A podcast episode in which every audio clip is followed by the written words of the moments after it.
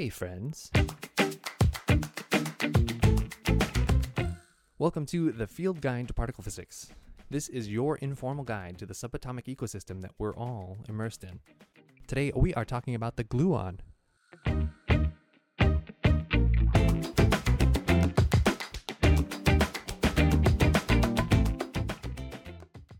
The forces of nature are communicated by particles.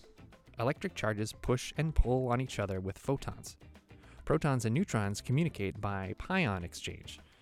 How this works involves a bit of mathematics, but a rough analogy often used is two ice skaters on a frozen lake throwing bowling balls back and forth.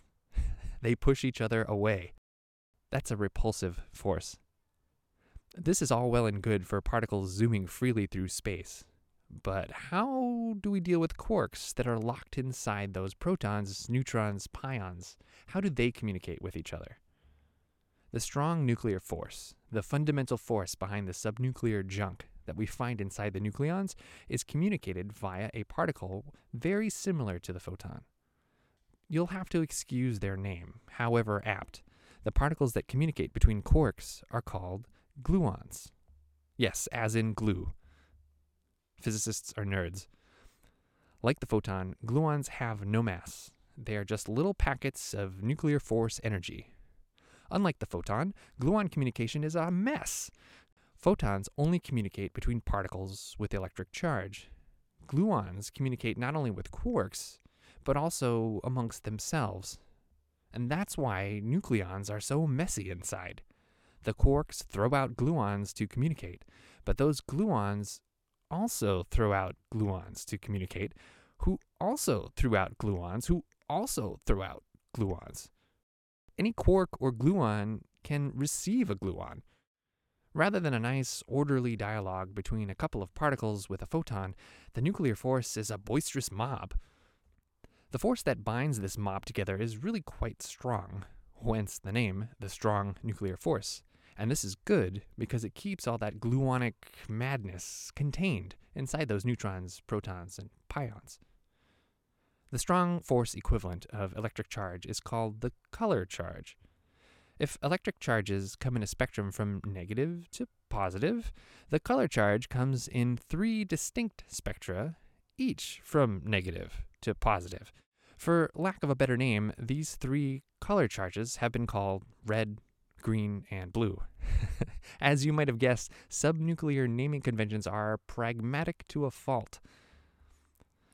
Atoms like hydrogen are electrically neutral combinations of positive and negative electric charges, one positively charged proton and one negatively charged electron.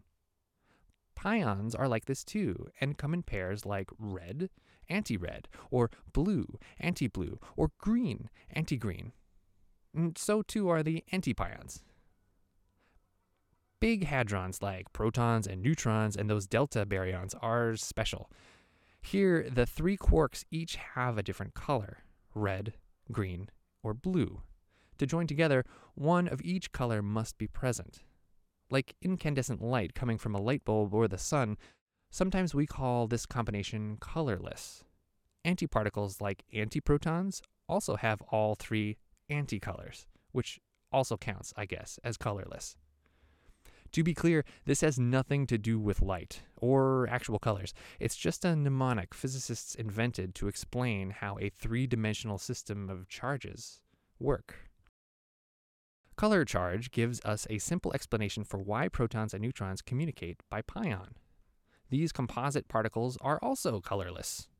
So their internal structures, all of that infinite mesh of nuclear gluon goo, are essentially isolated from one another. In other words, the mess of color charge condenses to form colorless droplets, and those droplets happen to look like nucleons or pions. Like water, that condensation happens when things cool down. Unlike water, the temperature for quark gluon condensation is extremely high, so high that the universe only really experienced temperatures that high for the first few minutes after the Big Bang. It's a temperature that amounts to an average energy of 246 MeV per particle. That is, roughly speaking, twice the mass of the pion. Experiments have achieved these temperatures in the lab and have essentially observed the melting of nuclei. Finally, you might wonder why there are three colors and not four or, or, five. Hey, physicists also wonder about this, and so far we don't know the answer. There are plenty of models that could explain why we have precisely three subnuclear color charges, but all we know is that three colors fit the data. A fourth color would mean that protons would have four quarks each. It may be comforting, however, to know that the basic results of physics are mostly independent of the number of colors. A strong force with three, four, or five colors can, in principle, be pretty similar. Particles would still condense into colorless combinations, although the precise details would depend on the number of colors and the number of quarks and so on. Nevertheless, basic quark gluon modeling software like Pythia are essentially agnostic about the number of colors present.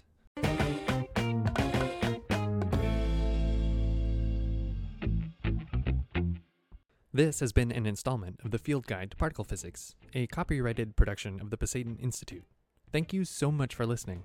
For a full, free online copy of the Field Guide, please visit our website at pasayten.org or follow us on Instagram. We've got a lot of other resources for you there.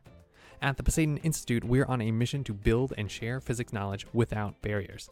Come learn with us.